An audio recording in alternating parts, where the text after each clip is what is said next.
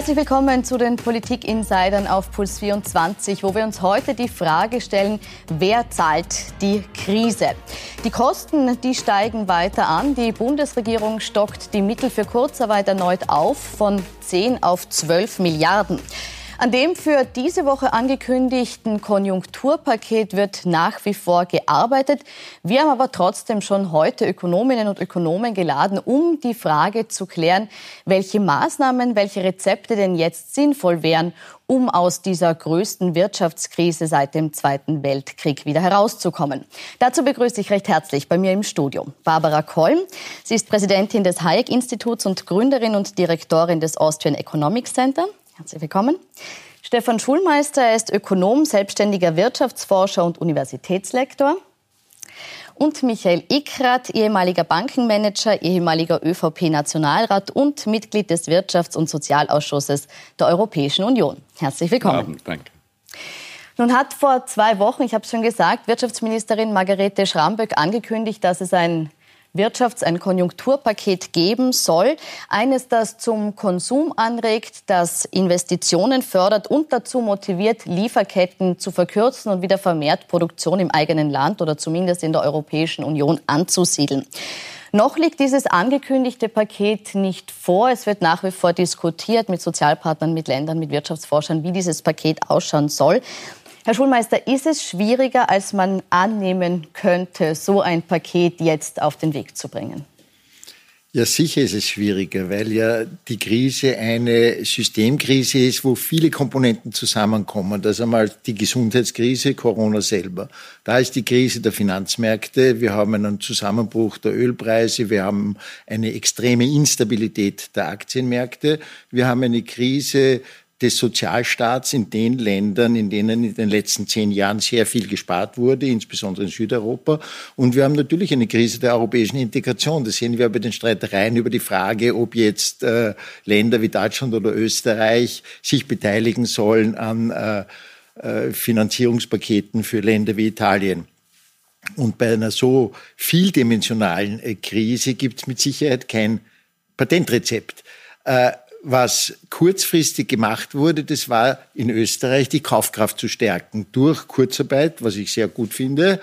Äh, was nicht gelungen ist, meiner Ansicht nach, ist äh, eine rasche Hilfe für die Einpersonenunternehmen und die Klein- und Mittelbetriebe. Das hätte man einfach nicht zur Organisation der Wirtschaftskammer überlassen dürfen. Die Arbeiterkammer verteilt ja auch nicht das Arbeitslosengeld, denn man hätte auf Basis der Daten der Finanzämter mit Hilfe von Algorithmen innerhalb von zwei, drei Wochen feststellen können, was ist der Gewinn, der Umsatz der Unternehmen in den letzten Jahren gewesen und äh, kriegt und man macht sofort eine Überweisung. Auf diese konkrete Situation in Österreich ja. und auch die Hilfen, die schon passiert sind, möchte ich gleich noch eingehen. Ich möchte noch kurz bei dieser Frage äh, bleiben, wie dieses Konjunkturpaket jetzt zustande kommt oder was jetzt die Schwierigkeiten sind. Liegt das auch daran, ähm, dass es eben nicht nur jetzt um, um äh, unterschiedliche politische Interessen geht, sondern dass auch das Ausmaß noch nicht abschätzbar ist und deshalb auch die Hebel noch schwer in Bewegung zu setzen sind? Also wir haben zum ersten Mal jetzt wirklich eine Angebots- und eine Nachfragekrise oder einen Schock auf einmal. Das war ja bisher nicht der Fall. Das ist also etwas, was also komplett neu ist. Äh, wenn man das vergleicht mit der 2008er Krise, da ist eigentlich eher die, äh, da hat man das Vertrauen in die, in die, in den Staat verloren, der das managen und lösen kann, das Problem. Jetzt sieht, äh, steht man eigentlich vor dem Problem, dass man sieht, die vermeintlich unverwundbare Weltwirtschaft, auch Weltwirtschaft, ist plötzlich zu einem Stillstand gekommen. Und wie man diesen Halt der ja so dramatisch ist, weil eben, Sie haben es schon erwähnt, diese globalen äh, Ketten sind alle zusammengebrochen. Wie man das wieder anschieben kann, ist der eine Punkt. Und dann darf man natürlich nicht vergessen, wir haben keine Modelle für diese Sachen. Also die jetzigen Modelle, die wir rechnen, die auch teilweise in der EZB jetzt gerechnet worden sind und, und in allen, bei allen Konjunkturforschern und, und wirtschaftswissenschaftlichen Instituten, ähm, man weiß, das reicht nicht aus. Man muss neue Dimensionen, neue Variablen hinzunehmen, um eben auch der Sache Herr zu werden. Es ist also nicht einfach, aber ich glaube, dass man radikale Maßnahmen setzen muss und man darf nicht so wie 2008, wo man also verstärkt eigentlich nur versucht hat, den Konsum anzukurbeln in erster Linie, man muss muss, wie es Kollege Schulmeister ja auch gesagt hat, man muss den, die Investitionen der Unternehmen auch massiv ankurbeln, weil äh, da sind wir in Österreich ohne dies schon relativ schlecht im internationalen Vergleich und da gilt es anzusetzen und da Maßnahmen zu setzen. Das ist ganz wichtig. Wir schauen uns dieses Konjunkturpaket gleich im Detail an. Ähm, Frau Schrambeck hat heute noch was angekündigt und zwar hat sie angekündigt, eine Taskforce zur wirtschaftlichen Landesverteidigung aufbauen zu wollen. Wir schauen da mal kurz rein, was sie gesagt hat. In den vergangenen Jahrzehnten ist die wirtschaftliche Landesverteidigung vernachlässigt worden. Um für künftige Krisen gewappnet zu sein, müssen wir alles tun, um Österreich wirtschaftlich zu rüsten und entsprechend abzusichern. Und deshalb habe ich bei mir im Ministerium eine Taskforce eingerichtet zum Aufbau der wirtschaftlichen Landesverteidigung. Die Abhängigkeit von in der Krise lebensnotwendigen medizinischen Produkten ist uns mittlerweile allen klar und die Medikamente aus Drittstaaten, die wir brauchen, so soll die Situation aus meiner Sicht nicht bleiben. Kann man das jetzt schon sagen, Herr Ickert, haben wir uns zu leichtgläubig vom internationalen Markt abhängig gemacht? Äh, vielleicht darf ich äh, eine Korrektur anbringen. Ich bin in der Runde äh, der einzige Nicht-Nationalökonom, sondern ein Jurist, aber auch wir Juristen haben ja Volkswirtschaft äh, so als ein Fach gehabt. Ähm, ich glaube, äh, dass die Frau Wirtschaftsministerin jetzt diese Taskforce, die sie erwähnt hat, sicher einberufen wird, weil Taskforces sind ja derzeit wieder mal sehr in, ob das für äh, ergänzende Datenregister sind oder äh, jetzt für die Wirtschaftsthematik. Äh, aber ich glaube, der Ansatz wirtschaftliche Landesverteidigung äh, ist ähm, nicht sehr originell. Äh, wir werden nur sehr höflich ausgedrückt. Äh, es ist interessant, äh, auch wenn Sie sagt, wir haben uns um die nicht gekümmert in den letzten Jahren. Wir haben uns auch um die militärische Landesverteidigung evident nicht gekümmert, auch um die zivile Landesverteidigung nicht. Äh, aber mein Ansatz ist ein anderer. Ich glaube, dass wir überhaupt nur äh, eine Chance haben, aus dieser Vielfalt der Krise und ihrer Facetten äh, wieder zu einem Wachstum der Wirtschaft, wieder zu Arbeitsplätzen, die wir brauchen, zurückzukehren, wenn wir das in einem europäischen Kontext tun. Ich bin immer wieder erstaunt, wenn Lösungen gesucht werden, die wieder in diesen nationalen Kantönligeist angesiedelt sind. Frau ich glaube, da muss man ganz wichtig auch ergänzen. Ich glaube, es sind ja die Unternehmen und die Unternehmerschaft, die die Arbeitsplätze schaffen. Und jetzt der Staat gibt die Rahmenbedingungen vor, äh, die, die rechtlichen Rahmenbedingungen. Das ist in Ordnung und die werden wir brauchen, bestimmte Regularien. Aber im Großen und Ganzen ist es, glaube ich, schon äh, eine Aufgabe auch der Wirtschaft. Und ich denke, eine, eine Renaissance des Unternehmertums wäre ganz angebracht und wäre ganz wichtig, dass man diejenigen eben auch äh, dem Spiel der Kräfte auch überlässt. Und das ist ganz wichtig, dass man die Unternehmer arbeiten lässt. Und sie ja, ja, gut, aber die Unternehmer können halt seit 40 Jahren immer schlechter arbeiten, wenn wir in einer Welt völlig entfesselter Finanzmärkte leben. Ich wir müssen uns nicht, schon die Frage stellen, welche Wirtschaftstheorie haben wir es zu verdanken, dass seit 40 Jahren die Aktienkurse, die Rohstoffpreise, die Zinssätze, äh, die Wechselkurse so verrückt schwanken. Wenn Sie Unternehmertum stärken wollen, dann müssen Sie den Unternehmern stabile finanzielle Rahmenbedingungen vermitteln, die es ihnen ermöglicht, Vertrauen in die Zukunft zu haben. Und genau das ist eben seit 40 Jahren verloren gegangen. Deswegen sage ich ja, es handelt sich bei dieser Krise um eine Systemkrise, die direkt verbunden ist mit der Neoliberalisierung Europas, die direkt verbunden ist mit einer Ideologie, wie sie ihr Vater Hayek vertreten hat, der gesagt hat, alle Märkte müssen befreit werden, während wir in den 50er und 60er Jahren deshalb so viel besser gefahren sind, weil die Realwirtschaft, die Gütermärkte liberalisiert wurden, aber die Finanzmärkte strikt reguliert wurden. Dadurch konnten die Unternehmer kalkulieren mit Zinssätzen, mit Wechselkursen etc.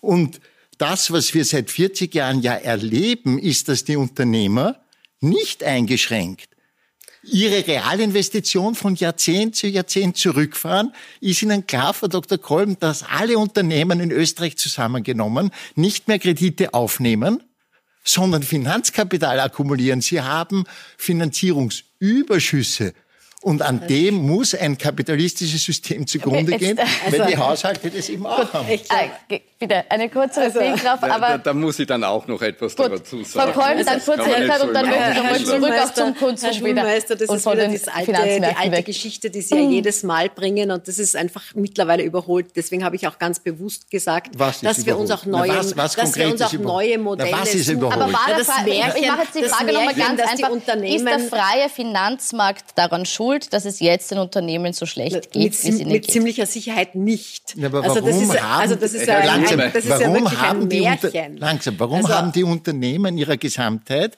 jahrzehntelang immer Kredite Nein. auf, lassen Sie mich kurz ausreden, Kredite aufgenommen und in Realkapital verwandelt. Das heißt, der Unternehmenssektor hat Investitionskredite aufgenommen. Aber Seit 40 Jahren geht das stetig zurück, und zwar in sämtlichen Industrieländern. Und heute leben wir in einer Welt, wo die Unternehmen der Realwirtschaft Finanzierungsüberschüsse haben. Verstehen Sie, was das Eigentlich heißt systemisch? Sie sparen.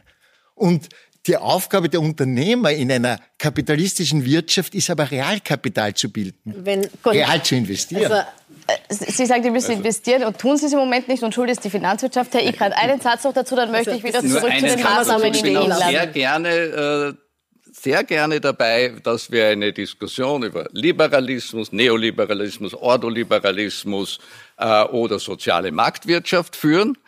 Äh, eines äh, lasse ich aber nicht so stehen. Dass äh, hier eine, eine, ein, ein, ein Monster, das äh, Finanzkapital genannt wird, äh, jetzt verantwortlich sei, erstens offenkundig auch an dieser Krise, weil über die, gesagt. über die, diskutieren wir nur heute. An den Folgen dieser zweitens, Krise und an den Auswirkungen, zweitens, Und zweitens, dass immer alle Finanzunternehmungen in einen Topf geworfen werden. Ich rede also gar nicht in, von den Finanzunternehmen. Nein, in Österreich sind es gerade jetzt äh, die Finanzunternehmen, die Banken und die Kreditwirtschaft, die eine Schlüsselrolle spielen genau, die in der Bewältigung für die haben. Unternehmen. Ja, natürlich, aber Sie haben mich gänzlich missverstanden. Kann ich das ganz kurz klären? Die Finanzwirtschaft ist unabdingbar. Wir brauchen sie. Aber es macht einen Riesenunterschied, ob die Finanzwirtschaft als Diener der Realwirtschaft tätig wird. Das heißt, ob Banken ganz konkret das machen, was wir heute Boring Banking, das fade Banking nennen. Was hat der Banker gemacht in den 60er Jahren? Er hat das Sparguthaben der Haushalte in Kredite an Unternehmen verwandelt. Was machen die Banker heute? Finanzalchemistische Kunststücke. Schauen Sie mal, was Goldman Sachs und all diese... Also Sie wissen, dass ich meinen Diskussion an der Stelle jetzt unterbrechen. Ich dass ich meinen Hintergrund, das möchte noch bitte ein Einsatz. Einsatz wird immer gewährt. Ein Satz wird immer gewährt und dann darf ich die nächste Frage stellen. Sie wiss, kennen meinen beruflichen Hintergrund. Der liegt in der Sparkassengruppe. Ja. Und da ist genau das äh, Geschäftsmodell bis ja. heute praktiziert, das Sie jetzt offensichtlich ja, ja. meinen. Und ich möchte einmal unterschieden wissen zwischen Investmentbanken und Commerzbanken. Und das tun sie Gut. eigentlich regelmäßig nicht. Oh ja, das, das wollte regelmäßig ich schon. Und ist es die ganze Diskussion jetzt an dieser Stelle hier unterbinden? Ich möchte jetzt ein bisschen zurück zu dem, was im Land im Moment äh, entschieden wird, was zu tun ist in dieser Krise und was nicht. Ein großer erster Punkt, den Frau Schrambeck angekündigt hat, war, sie möchte den Konsum wieder ankurbeln und möchte die Realwirtschaft, wenn man so will, auch wieder beleben, indem die Leute konsumieren.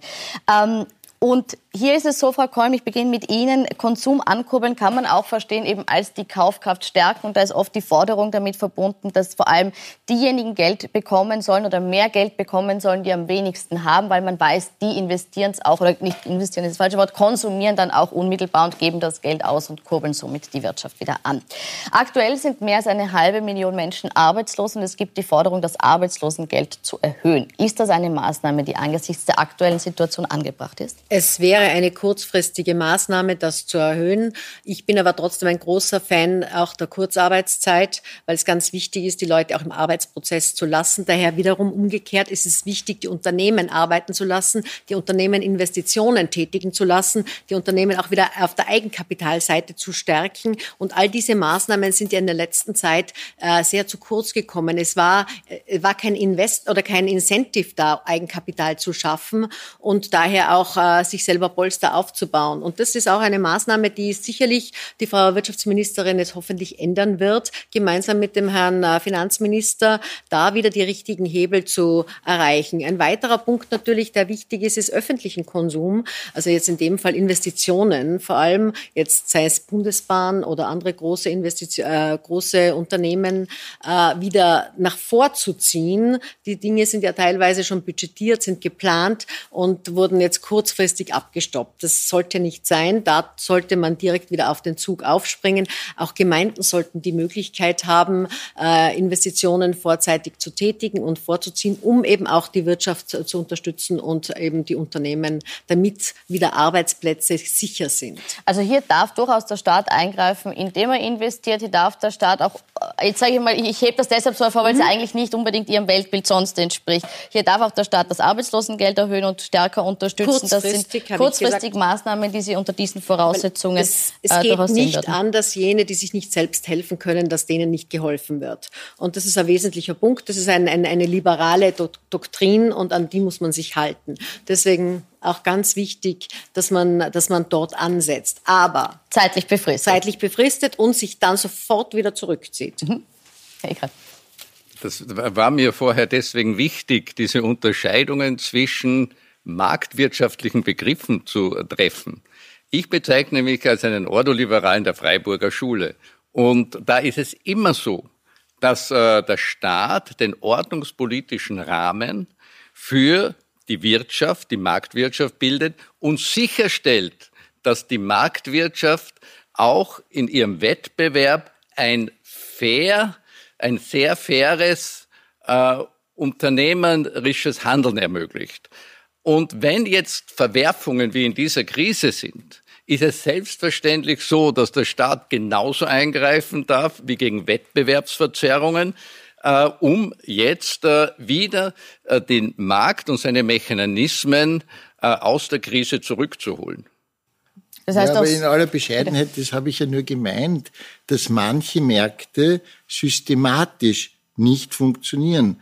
Das heißt, auf den Finanzmärkten beobachten wir, und Sie sind ja im Bankensektor tätig, lassen Sie mich kurz ausreden, das wird kein Trader der Welt leugnen und ich habe mich, weiß Gott, lang in Trading Rooms aufgehalten, dass Aktienkurse, Wechselkurse, Rohstoffpreise sich in einer Abfolge von Bullenmärkten und Bärenmärkten, also manisch-depressiv entwickeln. Und jemand, der 30 Jahre lang als Direktor von zwei Versicherungen tätig war, ein gewisser Herr Keynes, hat jeden Tag, der war ja nicht hauptberuflich ein Professor, was die meisten Leute noch immer nicht wissen, wissen, äh, der war jemand, der in der City of London in der Finanzmetropole als Versicherungsdirektor tätig war und beobachtet hat, dass auf den Finanzmärkten das Streben nach dem schnellen Gewinn, nach der Spekulation total dominiert gegenüber dem langfristigen Investitionsverhalten. Und deswegen hat man eben nach 1945 die Finanzmärkte anders behandelt als die Gütermärkte. Und die Ordoliberalen und noch weniger die Neoliberalen haben diese Unterscheidung zwischen Gütermärkten und Finanzmärkten gemacht, sondern sie waren der Meinung, alle alles Märkte machen ohnehin alles. Richtig, ich möchte ne? trotzdem jetzt noch ein bisschen bei konkreteren äh, Maßnahmen bleiben, die im Raum stehen und die vielleicht Gut. auch für, den, für die Märkte zu sehr nachvollziehbarer sind als die ähm, Differenzierung der Finanzmärkte. Ähm, ich möchte ganz konkret auf ein Modell eingehen, das in Wien jetzt herangezogen wird. Da versucht man, nicht versucht man, da macht man ganz konkret Folgendes. Man gibt jedem Haushalt einen Gastrogutschein, äh, um die Wirtschaft wieder anzukurbeln, ganz konkret die Gastronomie wieder anzukurbeln. Jetzt sagen viele, das ist klar, das ist das Wahljahr, deshalb verschenkt man hier Zuckerl. Aber abgesehen von diesen vielleicht äh, dahinterstehenden Wahlkampfgedanken, ist diese Form der direkten Förderung, ist das etwas, wo Sie sagen, das ist zielfördernd? In einer Notlage kann es nützlich sein. Es macht ja Italien auch zum Beispiel, dass jede Familie jetzt so einen Hotelgutschein bekommt. Was möchte man damit machen? So ein ähnlicher Gedanke wie das Helikoptergeld. Damit ist gemeint, jeder kriegt keine Ahnung, was der Trump macht, 1200 Dollar für jeden Erwachsenen und ich glaube 600 für jedes Kind. Das Helikoptergeld ist ganz un differenziert. Deswegen nennt man es so, so wie wenn ein Helikopter das Geld verstreuen würde. Und wenn ich jetzt Gutscheine ausgebe, dann gebe ich dem einen gewissen Zweck. Wenn ich sage, okay, du kriegst das Geld nur, damit du in den Beisel in Wien gehst, ja. Also es ist eine Mischung aus, würde ich sagen, Wahlkampfmaßnahme mit sozusagen gezielter Förderung äh, für, für eben die Gastronomie, äh, kann man durchaus rechtfertigen. Aber das, worauf es ja wirklich ankäme, wäre die gegenwärtige Krise nützen für eine Wende, die auch andere Fundamentalprobleme ins Visier nimmt, insbesondere den Klimawandel.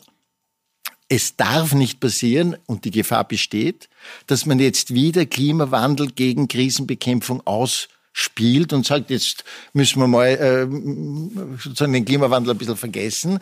Stattdessen wäre es unglaublich wichtig, wenn die österreichische Bundesregierung jetzt eine Sondermaßnahme machen würde und sagen würde, Sonderförderung, thermische Gebäudesanierung in Ausmaß von 30 Prozent des Investitionsvolumens einfach als Zuschuss. Warum? Weil da habe ich eine flächendeckende Investitionswelle.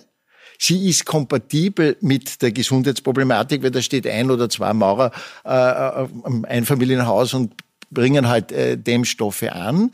Äh, es dient der Umwelt und es ist eben mehr als nur Kaufkraftschaffung. Also auch lenken schon in Richtung Ökologie durchaus, durchaus begrüßenswert, eine, Ökologi eine Ökologisierung, aber auch des gesamten Steuersystems und damit aber auch Incentivierung. Das heißt Entlastung für alle Haushalte, für den, für den äh, Bürger und aber auch für die Unternehmen ist die erste Grundvoraussetzung. Die zweite wäre eben eine Ökologisierung eines, äh, eines entlastenden Steuersystems mit den Incentives, die da jetzt zum Beispiel genannt werden. Man kann auch durchaus im öffentlichen Verkehr noch mehr in, in diese grüne Technologie investieren und da äh, nach nachbessern, was ja die letzten Jahre bei uns überhaupt nicht gemacht worden ist. Äh, das ist jetzt sicherlich eine Chance, eine große Möglichkeit, äh, da Versäumtes nachzuholen.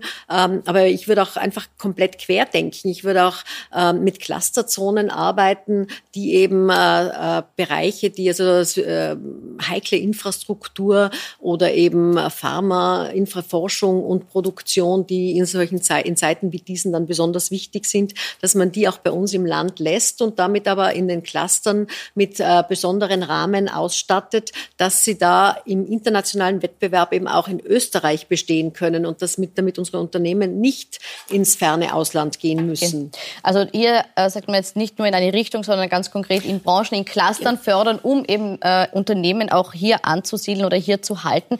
Kann das so leicht funktionieren? Äh, schauen Sie, äh, ich bin wieder ein bisschen unglücklich, äh, dass wir jetzt schon wieder so in unserem kleinen Österreich nur bleiben. Denn äh, ich weiß nicht, wie weit unsere Bundesregierung das verfolgt, äh, weil die die EU ja vornehmlich als Sündenbock für alles, äh, was äh, auch äh, vielleicht äh, an unseren Hausaufgaben nicht ordentlich gemacht wird, äh, verwendet. Aber wir haben jetzt diskutiert, man in Brüssel, intensiv über den Wiederaufbaufonds. Und dieser Wiederaufbaufonds Gestern hat sich Frankreich und Deutschland einmal soweit geeinigt, äh, soll ein Volumen haben, jetzt äh, von jedenfalls sage und schreibe 500 Milliarden Euro mit einer Hebelwirkung, äh, die wahrscheinlich dann mobilisiert 1500 Milliarden in der Größenordnung. Und da sind ganz, ganz feste Bestandteile. Auch der Green Deal, alle Investitionen in Klimaschutz, Investitionen in nachhaltige Energie, Investitionen auch in das Gesundheitswesen und andere Felder. Aber Herzstück wird äh, die Ökologie sein, die jetzt äh, mit dem äh, Wiederhochfahren, wenn ich diesen Ausdruck verwenden darf, äh, der Wirtschaft Hand in Hand gehen soll. Wobei man das dazu sagen muss, Sie haben jetzt gesagt, Angela Merkel und Emmanuel Macron haben sich darauf geeinigt. Es gibt aber nach wie vor ganz großen Widerstand gegen dieses Projekt. Ja, in Österreich, in Dänemark, Österreich Schweden und, und, Niederlande. Genau, aber es braucht, ja, aber es braucht eine Einstimmigkeit, um das durchzubringen. Gehen Sie davon aus, dass das durchgeht, dass es dieses Paket geben wird am Ende des ich Tages? Ich gehe davon aus, äh, dass, dass äh, ich will den Ausdruck alternativenlos nicht verwenden, aber dass jeder, der Verantwortungsbewusstsein hat für die Zukunft äh, Europas, da zustimmen wird. Aber, aber die Frage ist ja nur, wird das ein Teil dieses sogenannten äh, siebenjährigen Finanzrahmens der EU sein oder wird es ein eigener äh, Fonds sein? Und die Frage der Finanzierung äh, ist damit unmittelbar verbunden. Äh, es wird ja jetzt wahrscheinlich, und der Herr Schulmeister, äh, mit dem ich die Diskussion immer sehr schätze, wird äh, da mit mir jetzt wahrscheinlich übereinstimmen. Es wird ja das erste Mal, wenn ich von der Europäischen Zentralbank absehe, wird das erste Mal die Bereitschaft bekundet, dass man für ein gesamteuropäisches Anliegen auch wechselseitige Garantien der Staaten übernimmt und damit eine, Solid eine ganz große Solidaraktion setzt. Und, äh, und da möchte ich jetzt ganz kurz Geld unterbrechen, Herr Ickert, weil Sie haben gesagt, das ist alternativlos. Und hier möchte ich jetzt kurz Frau Kolm fragen. Äh, das war ja ein großer Streitpunkt schon länger, ob man jetzt eben äh, gemeinschaftlich Schulden machen soll oder ob man nur Kredite unter Auflagen gewährt. Und das Spannende ist, dass eben jetzt Anfang dieser Woche Angela Merkel hier so die Front gewechselt hat, wenn man so möchte, und gesagt hat, okay, wir sind bereit, eben einmalig außerordentlich wirklich Schulden zu übernehmen und äh, also gemeinschaftlich Schulden zu machen und damit äh, die schwachen Länder, konkret jetzt auch Italien, Spanien zu unterstützen. Ist das etwas, das aktuell alternativlos ist? Sie haben vorher gesagt, es gibt Ausnahmen in der Krise. Ist das auch ein Punkt, wo Sie sagen, das kann man jetzt einmalig zur Ausnahme machen? Ich glaube, so leicht darf man sich nicht machen. Wenn man sich allein die Verschuldung Italiens anschaut, das sind 2440 Milliarden. Da die Hebelwirkung dieses Fonds äh, wird wahrscheinlich allein den Italien, das Italien-Problem nicht äh, lösen. Ähm, Aber das ist bin, ja die, die, Frage, ob es Kredite, ob ich Kredite gewähre natürlich. oder ob ich Zuschüsse gewähre. Das ist, wenn ich, wenn wir Zuschüsse gewähren, dann, dann, geht, dann wird das nicht in die Staatsverschuldung. Dann wird es funktionieren einmalig. Ich meine, man muss es aber bitte auch wieder abbauen. Und das ist, man, Griechenland hat nach langer, langer, langer Zeit, und ich war damals eine sehr große Kritikerin, und das gebe ich auch zu, äh, dass äh, die Bailouts Griechenlands eben, weil sie in erster Linie erst beim dritten Mal beim Bürger angekommen sind, aber ich bin eine Kritikerin dieser Bailouts gewesen und stehe auch noch dazu.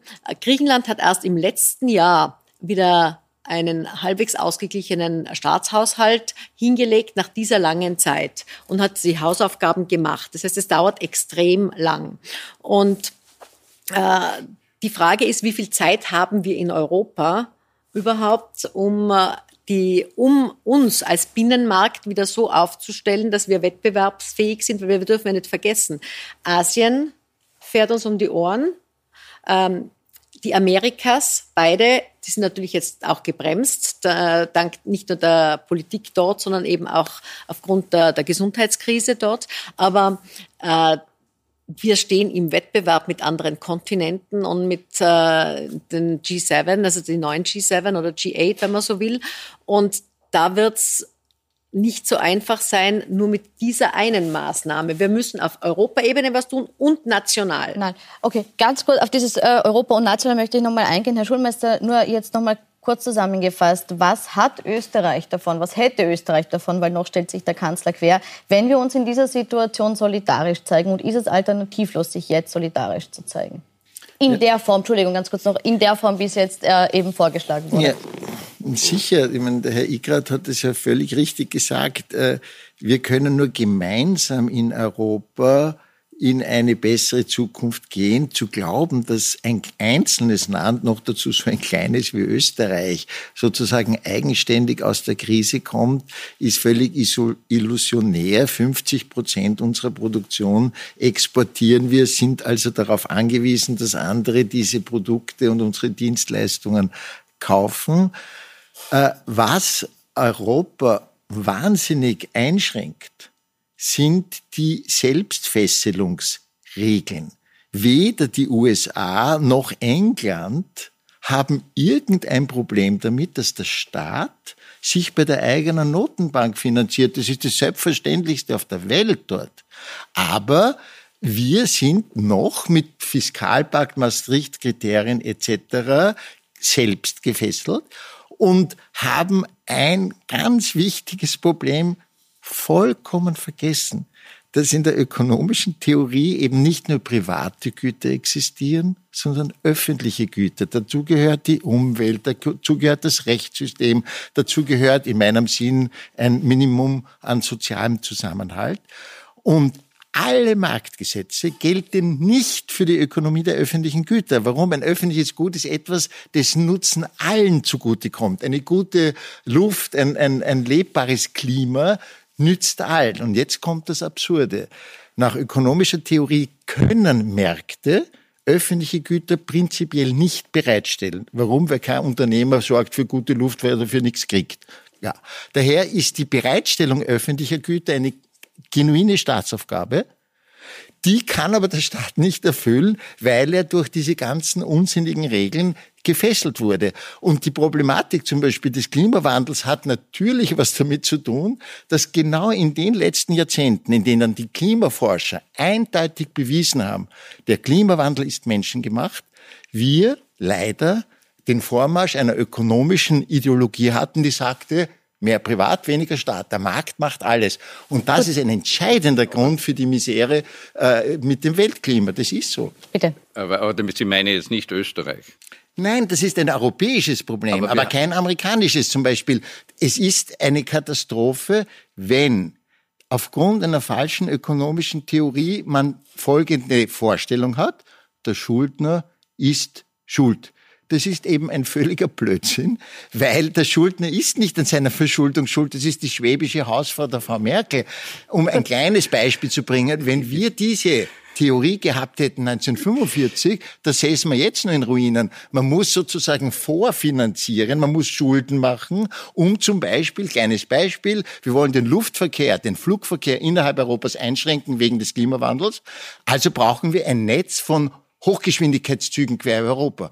Das ist ein ich Projekt, jetzt, ja, das ich sehr viel eine, kostet. Ich möchte eine, eine sehr simple Frage hier aufgreifen und, und, und weitergeben. Fesseln wir uns zu sehr selbst? Wir jetzt im, im Sinne von Europa müssten wir noch großzügig, großzügiger sein mit Investitionen und noch weniger darauf schauen, was es kostet. Also erstens einmal, glaube ich, unseren Binnenmarkt gilt es zu pushen und die vier Grundfreiheiten der europäischen gehören gefördert und, und wiedergelebt. Das ist der erste Punkt, weil jetzt leben, jetzt haben wir, haben wir uns ja wirklich selbst limitiert, ganz massiv. Erster Punkt. Der zweite Punkt ist, äh, wir dürfen auch nicht vergessen, dass wir Geldpolitik und Fiskalpolitik die letzten Jahre massiv vermischt haben. Geldpolitik soll bei den Notenbanken, bei der EZB bleiben und die Fiskalpolitik soll in Brüssel und in den, in den Nationalstaaten gemacht werden und nicht durcheinander gebracht werden. Und der dritte wichtige Punkt ist, wir brauchen eben eine gemeinsame europäische, europäische Strukturpolitik. Und da gilt es natürlich, die kann man durchaus eben mit, äh, mit grünen Maßnahmen pushen und fördern und ob das jetzt äh, der Ausbau des Schienensystems ist oder der, der Transitstrecken für, die, für, die, ähm, für den Schienenersatz. Äh, auch diese Dinge sind ganz wesentliche Investitionen, die wir brauchen, um äh, wettbewerbsfähig zu sein. Und dann ist noch ein letzter Satz dazu. Ähm, wir schaffen es, und da gibt es sehr gute Rechenbeispiele aus der Schweiz, äh, mit Regulierungskosten uns selbst äh, einzuschränken. Ähm, wir könnten durchaus die eine oder andere Regulierung, die wir uns selbst aufoktroyieren, denken Sie nur an unser privates Leben. Wir gehen in der Früh, essen wir ein Müsli, das so und so viel, nach so und so vielen Kriterien ähm, funktioniert funktionieren muss. Dann gehen wir entweder zu Fuß oder im öffentlichen Verkehr oder wir fahren privat äh, mit äh, Verkehrsmitteln, die auch nach bestimmten Normen funktionieren müssen. Wir können uns überlegen, welche dieser Normen absolut notwendig sind, um eben das Sicherheitsbedürfnis und eine funktionierende Gesellschaft zu haben. Äh, und äh, die dann nur und nehmen nur diejenigen, die nötig sind. Den Rest streichen wir. In der Schweiz haben die das sehr gut errechnet. Die sparen, sie würden sich im, im Jahr ungefähr 60 Milliarden Franken äh, könnten die sich einsparen, wenn sie 10 Prozent von diesen äh, Regulierungen, Überregulierungen wegnehmen. Gibt es Berechnungsmodelle? Ich finde, es ist eine Möglichkeit, die jeder Nationalstaat und die wir gemeinsam in Europa vielleicht anstellen sollten. Äh ob wir uns so sehr selber fesseln, in gewisser Weise ja. Ähm, nur ein Aspekt, ich, als ich noch im Parlament war, habe auch ich sehr vertreten, eine sogenannte Sunset Legislation. Das heißt, Gesetze auf Zeit und dann werden sie überprüft, ob sie ihren Zweck, äh, ihren hoffentlich sinnvollen Zweck noch erfüllen oder äh, eigentlich mittlerweile zu einer Fessel geworden sind. Und im zweiteren Fall äh, äh wird man äh, sie dann aufheben. Aber ich bleibe bei meinem Credo. Europa äh, hat sich, äh, wie der Riese Gulliver, in den Nationalitäten und deren Egoismen und deren äh, Interessenslagen gefesselt. Äh, es ist das nicht so sehr ein Problem, ob ein äh, Regularium zu viel oder zu wenig ist, sondern, und wir haben das jetzt in der Krise gesehen, dass jeder Nationalstaat, wenn es darauf ankommt, vor allem seine Interessen, seine Grenzen, seine Vorteile im Auge hat. Da frage ich jetzt einmal nach, müsste ein Konjunkturpaket, wie es jetzt gerade erarbeitet wird, Ihrer Meinung nach auch auf europäischer Ebene stattfinden und nicht jetzt jeder Nationalstaat für sich ein eigenes Konjunkturpaket schnüren? Ich würde sagen, das eine tun und das andere nicht lassen. Ich will keinem Nationalstaat äh, es äh, absprechen, dass er auch äh, sich bemüht. Nur er wird das, er wird die, äh, die Konsequenzen der Krise, die dramatisch sind, und wir werden erst im Herbst sehen, wie dramatisch sie auf die Wirtschaft durchschlagen, wird er nicht ansatzweise bewältigen können. Daher können wir das nur auf europäischer Ebene tun. Man hat ja auch enorme Summen jetzt einmal äh, dafür geplant. Äh, und entscheidend wird aber dann auch sein, dass wir zu einer neuen, und da stimmen wir überein, wenn vielleicht auch ein bisschen anders gemeint, zu einer neuen europäischen Struktur kommen. Wir haben eine Währung, die nicht unterfüttert ist durch eine gemeinsame Fiskalpolitik, durch eine koordinierte Wirtschaftspolitik. Und meiner tiefen Überzeugung Ihrer nach... Meinung nach muss es, muss es, ich muss ein bisschen weitergehen in der Zeit, Ihrer Meinung nach muss es äh, quasi europäisch gemeinsam gelöst werden auf europäischer Ebene? Ja, selbstverständlich. Genau. Nur auf europäischer Ebene können Gut. wir das. Dennoch, Sie haben jetzt äh, alle gesagt, auch äh, es kann und muss auch trotzdem auf nationaler Ebene ein, ein äh, Maßnahmenpaket geben. Und auf das möchte ich noch einmal zurückkommen. Und Herr Schulmeister, da möchte ich äh, Sie noch mal fragen. Wir haben jetzt schon äh, ein paar mögliche Mittel gesprochen, Erhöhung des Arbeitslosengeldes, äh, Verlängerung der Kurzarbeit. Gibt es weitere punktuelle Maßnahmen, wo Sie sagen, die sind Sie jetzt im Inland gefordert, um eben die heimische Wirtschaft, jetzt sage ich es noch einmal, auch wenn wir jetzt schon klargestellt haben, es braucht eine europäische Lösung, aber um auch im Kleinen die Wirtschaft anzukurbeln? Nee, sicher, also das habe ich schon kurz erwähnt. Also Einpersonenunternehmen, Klein- und Mittelbetriebe, da muss man überdenken, wie man äh, bisher versucht hat, ihnen zu helfen und etwas effizientere äh, Wege finden. Wie wäre ein effizienterer? Gibt's ja, habe ich ja schon angedeutet. Meiner Ansicht nach ist es eine Aufgabe des Staates, so kleinen Unternehmen, die in Not sind, zu helfen. Und es wäre so leicht gewesen in den Finanzämtern, ist eine komplette Datenbank über jedes einzelne Unternehmen, wo ich weiß, äh, der Huber Wirt hat in den letzten drei Jahren so und so viel Umsätze, so und so viel Gewinn gemacht. Er hat äh, zwei Monate einen Totalausfall an Umsätzen gehabt, daher überweisen wir ihm. Das macht der Algorithmus.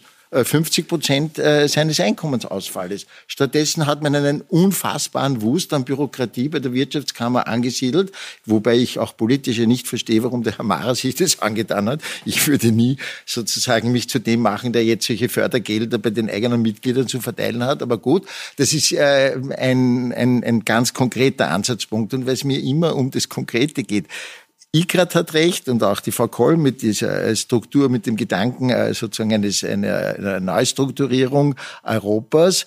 Und das muss ja nicht von einer europäischen Zentrale kommen, aber man braucht gemeinsame Leitlinien. Wenn zum Beispiel Europa sich zum Ziel setzt, der gesamte Gebäudebestand vom Nordkap bis zu Andalusien wird über einen Zeitraum von 15 Jahren thermisch saniert.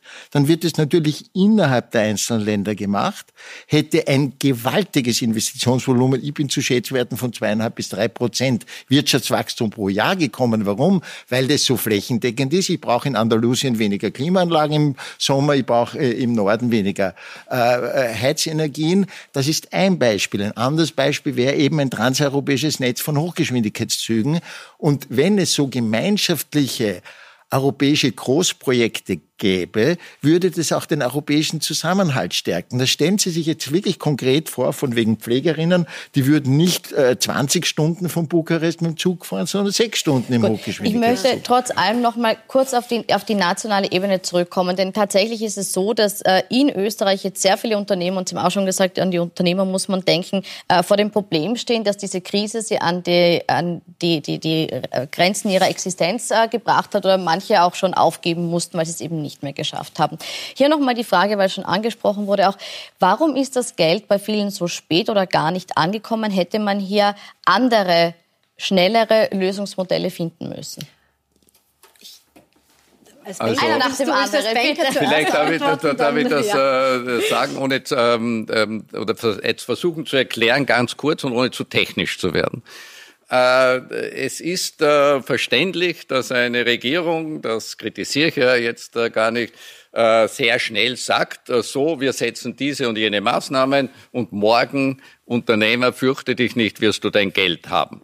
Wenn das über einen Kredit läuft, dann hat die Bank ganz strikte Regularien der Bonitätsprüfung, des Risikomanagements äh, äh, zu befolgen.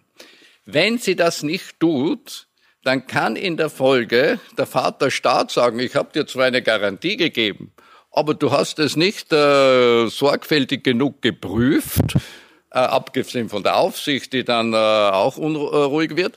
Äh, und daher ist meine Garantie unter diesen Bedingungen nicht mehr gültig. Und das ist ein bisschen ein Problem aus meiner Sicht, wenn in der führenden Position unserer Republik Menschen äh, ohne praktische Berufserfahrung, etwa in der Finanzwirtschaft, äh, dann solche Versprechen abgeben und nachher Enttäuschung und Frustration entsteht. Also war es ein, ein formaler Fehler, kann man das so nennen, der da passiert ist, der die Hilfe verzögert hat? Man kann die Regularien nicht so, so schnell von heute auf morgen abdrehen und die, die Gesetze ändern. Und das hätte man wahrscheinlich im großen Stil tun müssen, damit die Banken noch schneller operativ hätten werden können. Ich weiß von vielen Banken, die wirklich äh, sehr, sehr, sehr engagiert äh, gearbeitet haben, also die Mitarbeiter sehr engagiert gearbeitet haben und wirklich alles sich bemüht haben. Aber ich kann mich nicht über die Gesetze stellen oder als Bank kann Darf ich, ich da noch was dazu sagen? Es ist ja jetzt deutlich besser geworden, auch äh, weil äh, man in der EU sehr schnell gehandelt hat und Staatsbeihilferegelung, die an sich strikt sind, um Wettbewerbsverzerrungen hintanzuhalten, massiv gelockert haben. Jetzt äh, an dem einen Beispiel, jetzt kann die Republik eine Garantie für Bankdarlehen von 100 Prozent geben, bis zu 800.000 Euro. Der Herr Finanzminister äh, hat lange gesagt, äh, nur bis 500.000, es waren damals schon 800.000.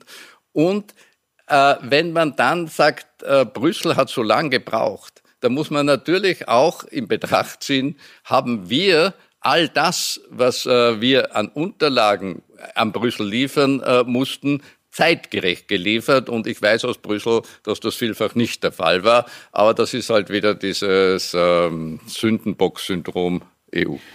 Ich glaube, also weil Sie zuerst die Frage gestellt haben, wie kann man jetzt den Unternehmen am schnellsten und helfen? Ich glaube ganz einfach, indem man auch die Steuerreform dramatisch vorzieht und das ganz sofort in, in Kraft setzt. Der erste Punkt. Dann zweitens natürlich auch sehr viel mehr ähm, Flexibilisierungen für den Arbeitsmarkt im positiven Sinn für beide Seiten, Arbeitgeber und Arbeitnehmer. Man hat ja auch jetzt genügend sehr gute Beispiele gesehen, wie das funktioniert mit Heimarbeit, wo, Flex wo ein, ein großer Grad an Flexibilisierung und Freiheit auf beiden Seiten ganz plötzlich möglich war. Man hätte sich das gar nicht gedacht früher und es funktioniert dort äh, doch äh, wirklich sehr gut. Äh, dann sind natürlich weitere Maßnahmen äh, neben dieser Steuerreform auch äh, zum Thema des viel, des viel zitierte Digitalisierung. Aber da würde ich zum Beispiel sagen, wir haben jetzt in so vielen Branchen klassische Unternehmen in der Realwirtschaft, die wirklich teilweise Weltmarktführer sind. Ganz tolle Unternehmen, wenn die plötzlich gemeinsam mit den jungen digitalen Unternehmen, jetzt nicht nur in Österreich, aber zum Beispiel in Berlin oder sonst wo, in, wo die Cluster und Hubs sind, kooperieren, dann kann man plötzlich ganz andere Hebel bewegen. Und da die richtigen Incentives zu setzen, das ist etwas, was äh, durchaus machbar ist. Mhm. Da gibt es Kopfschütteln. Ja, sicher, weil also ich glaube, dass ein Aspekt der Krise und besonders der kommenden Krisenverschärfung ist natürlich die Aufspaltung in der Gesellschaft. Das ist das, wenn Sie jetzt sehen, meinetwegen äh, die Leiharbeiter in den äh, Verteilungszentren der Post. Da werden Menschen sozusagen im Grunde zu äh, wirklich zutiefst ausgebeuteten, sozial nicht abgesicherten Wesen. Das sind Menschen, die können nicht in den Krankenstand gehen, weil sie dann kein Geld mehr bekommen. Oder denken Sie nur an die 65.000 Pflegerinnen. Das ist ein reiner Rechtsbruch, den die Republik Österreich seit Jahren begeht. Jeder Arbeitsrechtler weiß, diese Pflegerinnen sind keine Selbstständigen Das sind alles unselbstständige, arme Frauen, die aber in Österreich deshalb als Selbstständige behandelt werden, damit man ihnen einen Hungerlohn von 800, 900 Euro für 14 Tage, 24 Stunden, genau, stopp, ganz kurz. Und da wäre zum Beispiel eine ganz konkrete, auch konjunkturpolitische Maßnahme, zu sagen, das ändern wir.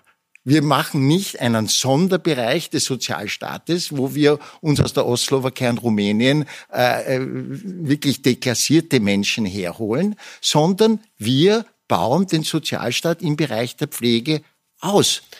Das widerspricht sich ja nicht mit dem, was ich, gesagt habe. Ich gesagt, das Arbeitsrecht. Die Flexibilisierung Arbeitsrecht des Arbeitsmarktes. Man, nein, das Arbeitsrecht, das habe ich gesagt. Das ist durch das Arbeitsrecht, das habe ich gesagt. Ja, das ist ganz wichtig. Das heißt, Sie sehen hier auch ein Umgehen des Arbeitsrechts und sagen, auch hier ist, müsste man nach Mindestlohn bezahlen und mindestens so, wie wir das jetzt Euro. haben. Das ist nicht in Ordnung. So, da müssten wir dringend andere Maßnahmen setzen, wie es auch im Bereich der Schulungen ist und so weiter. Leute qualifizieren, auch bei uns in Österreich. Ich meine, wir haben jahrelang den Fehler gemacht, dass wir gesagt haben, wir wollen niemanden in den Pflege oder man, man pusht die Pflegeberufe nicht. Man hätte das tun sollen, war sicher ein Fehler. Ja, aber die meisten dieser Frauen machen das ja ohnehin gut und die ja, Betreuten sind sehr zufrieden. Ich wende mich einfach dagegen, dass wir äh, das haben einreißen lassen, dass innerhalb eines Systems das bei uns Sozialstaat heißt, ein Teilsystem sich herangebildet hat, wo immerhin 65.000 Leute ohne nennenswerte Absicherung.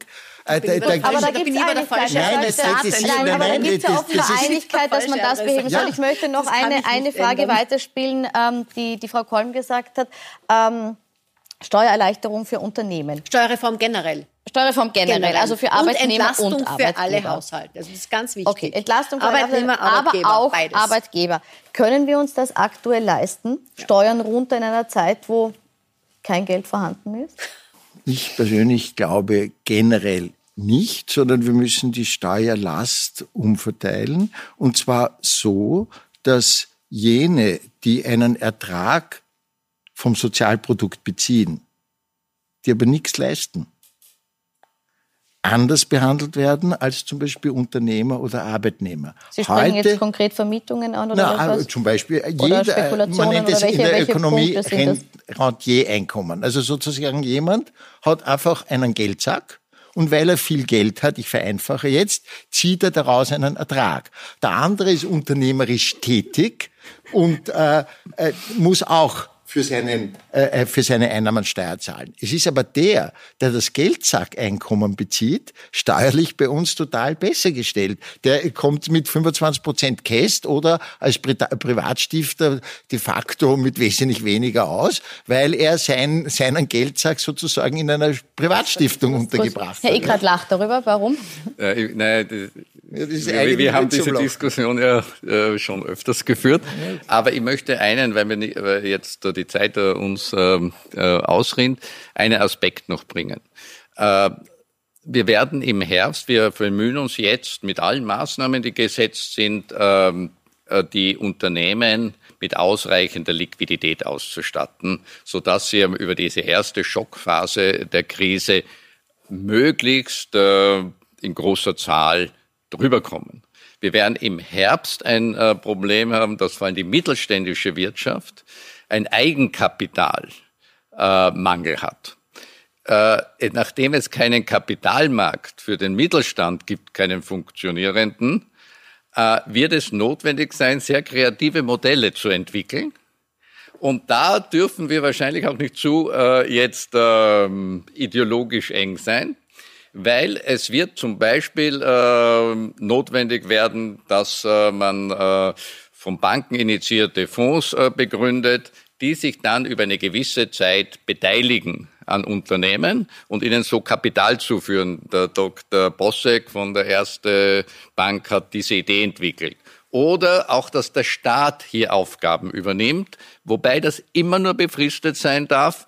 Und äh, um diese Problematik, äh, der Mangel an äh, Kapital, der, äh, die wir lösen müssen, weil das existenziell für die Unternehmen sind, bewältigen zu können. Also Geld für den Mittelstand in Form von Fonds von Banken, die sich quasi temporär beteiligen, eine gute Idee, Frau Koll? Absolut. Ich meine, wir, wir haben das bei uns in, unserem, in unserer Arbeitsgruppe unter dem Titel Kapitalmarkt, äh, Kapitalmobilisierung eigentlich genannt, weil das Thema ist, wir haben kein Equity in Österreich. Das ist das Problem. Unsere Börse ist sehr klein. Es funktioniert leider nicht so gut, wie wir es, wie wir es uns wünschten. Man müsste diesen Arbeit, man müsste diese, diesen äh, Standort, diesen Kapitalmarktstandort äh, massiv ausbauen und eben mit solchen unter, Maßnahmen unterstützen unterstützen und fördern, um eben dann den Arbeits- und Wirtschaftsstandort nachhaltig sicherzustellen. Wir sind schon am Ende der Zeit. Ganz kurzer Replik. Ist das ein Modell, das auch Ihnen zusagt, um den Mittelstand zu stärken?